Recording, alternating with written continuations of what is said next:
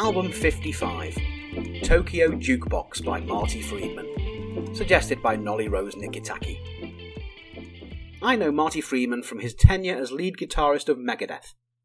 He doesn't play on my favourite album, Peace Sells But Who's Buying, but he does play on the glorious Rust in Peace and a slew of supplemental albums released throughout the 90s. At that time, as I've mentioned, my interest in the metallic arts was on the wane. Consequently, the career of Marty Friedman has never been a source of wonder to me. As far as I cared, he was still playing for Megadeth, bickering with Dave Mustaine about who has the frizziest hair. About halfway through this album, I thought I'd check Wikipedia, searching for the salient facts with which I can pepper my review.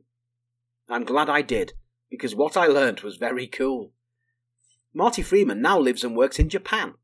He's appeared on over 700 TV shows, such as Rock Fujiyama and Jukebox English. He's released 13 solo albums, including this one, 2009's Tokyo Jukebox, an 11 track collection of cover songs originally by Japanese artists, which Marty has arranged for instrumental guitar. Knowing none of this as I entered the fray, and expecting speed metal fast fret fapping aplenty, my misgivings felt initially confirmed with the opening track. Tsume Tsume Tsume is pop thrash in a nutshell, with a progressive feel, and while it grew on me during its tenure, it felt nothing special. Sure, the guitar was flawless, but that's a given. The next song, Gift, it blew me away. For the rest of the album, I felt like dancing.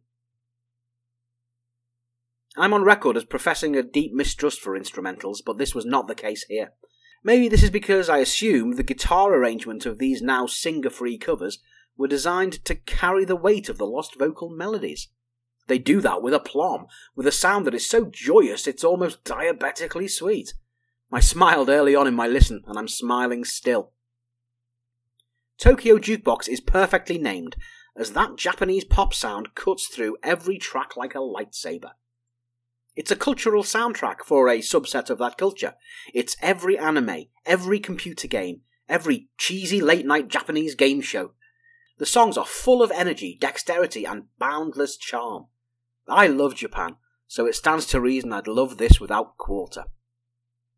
There's depth here too, from the thrashing opener to the slower tracks, such as Tsunami and Romance no Kamisama. On second listen, because I did return to it once the album had finished, I felt Tsume Tsume Tsume was a grand opening salvo in a collection that feels almost perfect.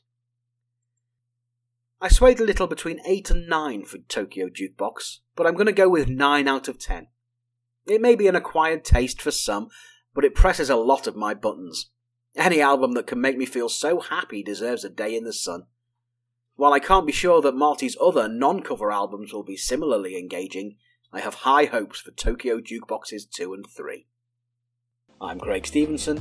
This is the 1000 Albums Project.